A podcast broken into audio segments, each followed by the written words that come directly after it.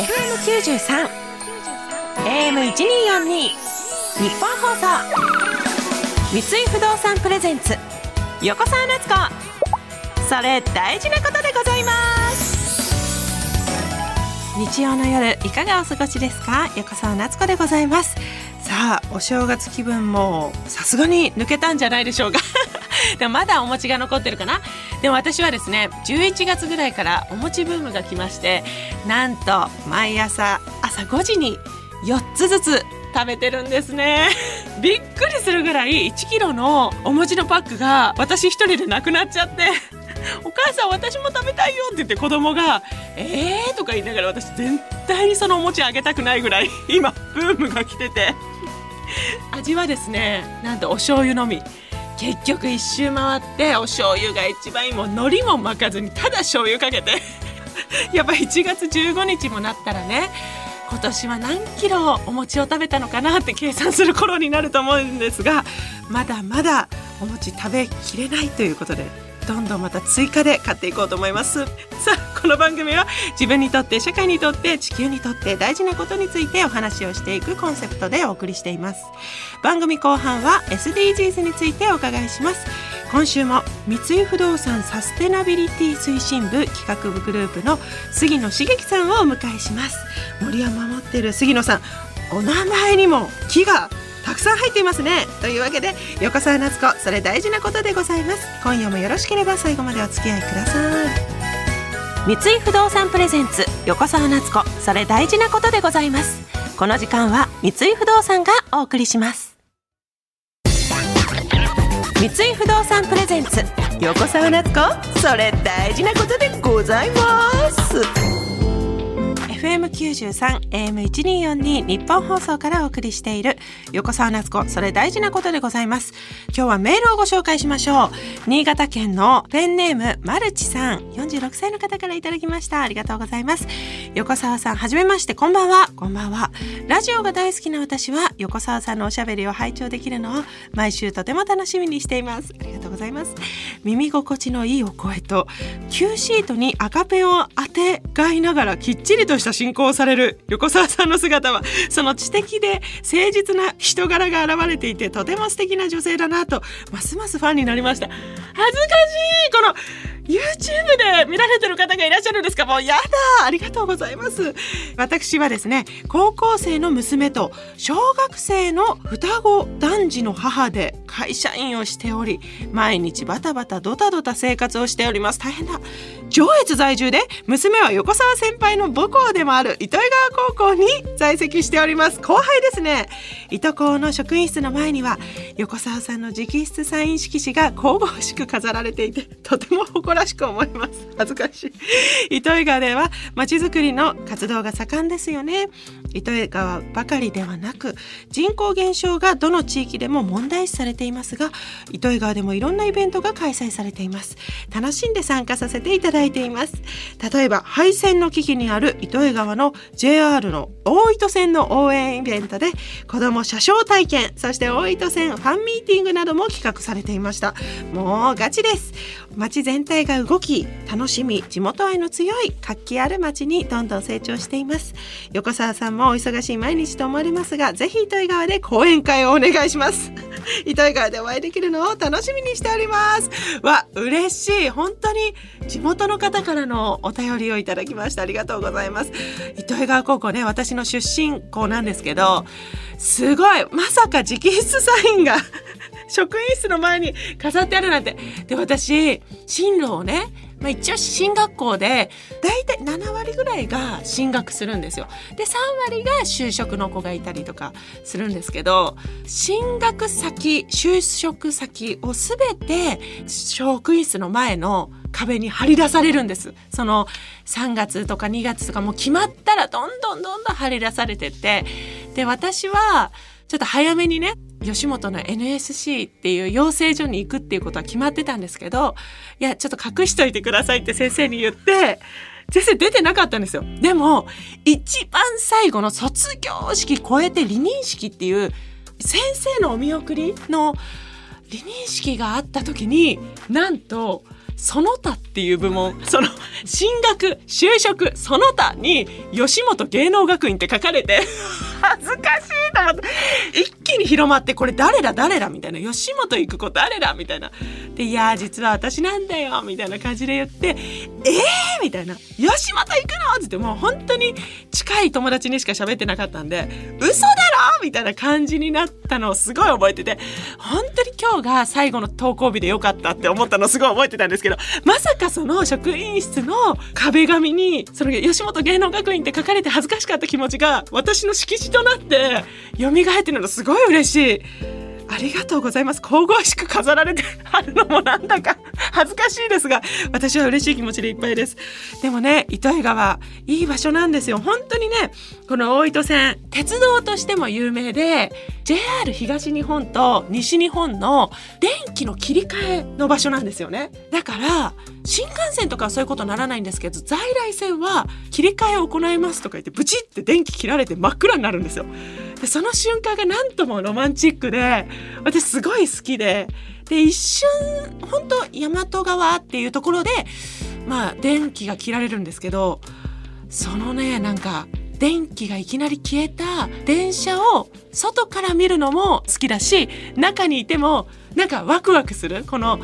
電気が消えたっていう瞬間私本当にならではで友達とかはそこがもうほんと恋人で帰ってる時はもうなんともうドキドキする瞬間になっててもうね私はねほんと憧れて 憧れてしょうがなくて「え何々ちゃんがなんか一緒に帰ってたらしいよ」みたいな「あの瞬間に手繋いだらしいよ」とかいろんなね噂を私は広める方でした。広めちゃってた。そしてまたこの廃線の危機にあるこの糸魚川の JR 大糸線で応援イベントもやってるっていうのもすごい糸魚川ならではでねすっごい嬉しいですねちょっとぜひ子供を連れて帰りたいなと思いました講演会の方はね恥ずかしながらなんですがうちの母がですね あの糸魚川市のスクールカウンセラーって言ってあの学校に配属されるカウンセラーとしてですね子育て講演会っていうものを糸魚川でやってましてなんとあの横澤夏子の育て方というの講演会を巡業してるんですが本当によければマルチさん行ってみてください。誰が横澤夏子に育てたいんだっていうその怖さはあるんですがぜひ横澤藤子の講演会行ってみていただけたら嬉しいです。さあ番組ではあなたからのメールもお待ちしております。あなたが大事にしていることや私横澤夏子に聞いてみたいことなど何でも OK です。メールアドレスは横澤アットマーク 1242.com 横澤のスペルは YOKOSAWA です。この後は私にとっても皆さんにとっても大事なこと SDGs についてお伺いします。三井不動産プレゼンツ横澤夏子。それ大事なことでございます。それどれくらいガチですか？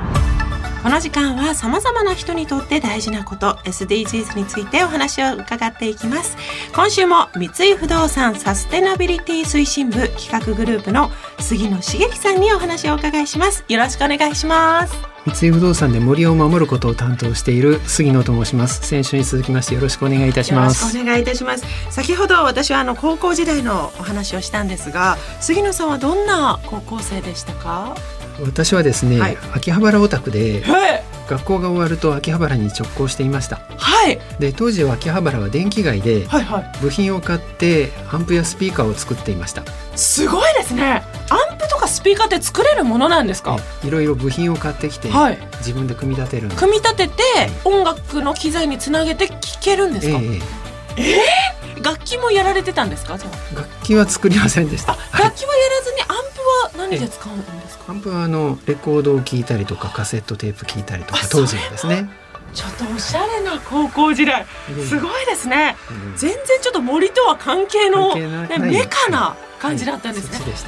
また。じゃあ森も作れればスピーカーも作れる幅広い杉野さんなんですね。ありがとうございます。さて先週はですね三井不動産が北海道に広大な森を保有していてその保有林だけで毎年およそ2万1000トンの CO2 を吸収していたり生物多様性の保全に役立っていたりなど SDGs の目標15陸の豊かさを守ろうそして目標13気候変動に具体的な対策をに貢献しているというお話をお伺いしました。今回はどんなお話でしょうか？SDGs の17の目標のうちの12番目、はい。作る責任使う責任についてです。これは限りある地球の資源を守るために持続可能な生産と消費のバランスを形成することを示した目標でして過度な生産消費廃棄活動によって生じている資源の使いすぎこれを解決するために掲げられたものです。あ使いすぎもやっぱり良くないですもんね。そうですね、はいはい。で企業が原材料を調達するときには資源の利用を減らして地球の劣化を緩和してはい汚染を少なくする。そういう持続可能な調達を行う必要があります。へで例えば木材であれば森林資源の減少を防いで森の環境を維持向上することを条件に調達するということが課題です。ーそうなんですね。一方でですねそもそもこうした活動は従来の経済の仕組みから起きているものなので目の前の問題を解決することも大事ですけれども、はい。新たな仕組みを作って根本的な解決を図るべきではないかという考え方もありましてサーキュラーエコノミーというような名前がついています。難しい言葉が出てきた。サーキュラーエコノミーそれは何ですか？サーキュラーエコノミーとは、は日本語で循環型経済というんですけれども、ね。これまでの作ったら使ってで捨てると。それで終わりという一方通行の考え方ではなくて、廃棄物と汚染をそもそも生み出さないですとか製品や素材を高い価値のまま循環させるですとか自然を再生するとかそういったことを原則にします。もう再利用だったりとかもするっていうことですよね、はい。例えば三井不動産さんの森でいうとどのような活動になるんでしょうか？はい、森を維持するためには成長した木を計画的に伐採してその後また植林をしたりですとかへメンテナンスのために間伐をする必要があるんですねそういう森のために切り出された木材を木造建築物の構造材の他に仕上げに使う木材とか、はい。住宅のフローリング材の下地とかオフィスの家具とか商業施設のベンチとか遊具とかそういったことに使うなどグループ企業で幅広く積極的に活用すると、あくまで森を守るためはいの。もの、ということはこの杉野さんのお名刺はい。これ木で作られているんですがはい。これはこの間伐のために切り出された木材っていうことですか、はい、あの三井不動産の森で間伐をした木を利用してそれをこうスライスしてですね。で作った名刺です。普段だったらそれを捨てちゃうっていうことになりそうだけどそれを名刺としてできるだけ活用すると。素晴らしい、また杉野さん以外にもこういう名刺の方はじゃあたくさんいらっしゃるということなんですか？はい、少しずつ社内で今広げているところです。へえそうなんですね。この森から余ったものをいただいてそれを使っているようなイメージで。なんかちょっと温かいその循環法ですね。その北海道の森からもらった木材でできている建築もあるんですか？はい、木造建築物の構造材ということで言いますと、三井ホームの注文住宅もありますが、それだけではなくて木造マンション木シオンというのを作ったりですね。木シオンはい、それから東京の日本橋で17階建ての木造オフィスビルを今計画していまして、えまあそういった先進的な取り組みも行ってます。すごい。はい、なんかもう鉄筋コンクリートのイメージがありましたけど、はい、木造でもできるんですね。であの地震にも強くて、はい。火災にも強くて、で鉄やコンクリートより軽いですから。はあ。大変メリットのある建築になるんじゃないかと思っています。そうなんですね。すごい。その三井不動産も森林を保有して植えて終わりだけではなくその育てて実際に本業である建築物に使うことで循環をさせてるというお話とても素敵ですこれから未来に向けてのお話もお伺いしたいんですが未来に向けて始まったことはありますか？昨年三井不動産グループでは2030年に温室効果ガスの排出量を40%削減するという脱炭素社会実現に向けたグループ行動計画というのを策定しました、はい。その実現に向けてスタートを切ったところなので軌道に乗せることが目標です。杉野さんたちの取り組みや私たちの心がけでみんなで温室効果ガス削減の目標を達成したいですね。杉野さん聞かせてください。それってどれくらいガチですか？はい。2050年ネットゼロという世界の目標達成に向けて全力疾走というぐらいガチです。すごい。ネットゼロっていう言葉が全くわからないんですが、2050年ネットゼロって何ですか？ネットゼロというのはですね、温室効果ガスの排出量を完全に出さないっていうことはできないんですけど、まあ、はい。例えば我々息をしているだけでも出ますので、CO2 出てます。完全にゼロにはならないんですが、は地中に埋めたりあと植林をして木で吸収をしたりしてプラスマイナスでゼロにすると。そういうことをネットゼロというふうにネットゼロって言うんですね、はい、インターネットゼロなのかなと思っても全てやめさせるのかと思いきやプラマイゼロにするっていう、はい、それ可能なんですかね？いけるんですかね？はい。もう世界の目標ですから頑張って達成します。2050年行きましょう、はい、ということで貴重なお話ありがとうございました。三井不動産サステナビリティ推進部企画グループの杉野茂樹さんでした。どうもありがとうございました。三井不動産プレゼンツ横澤夏子。それ大事なことでございます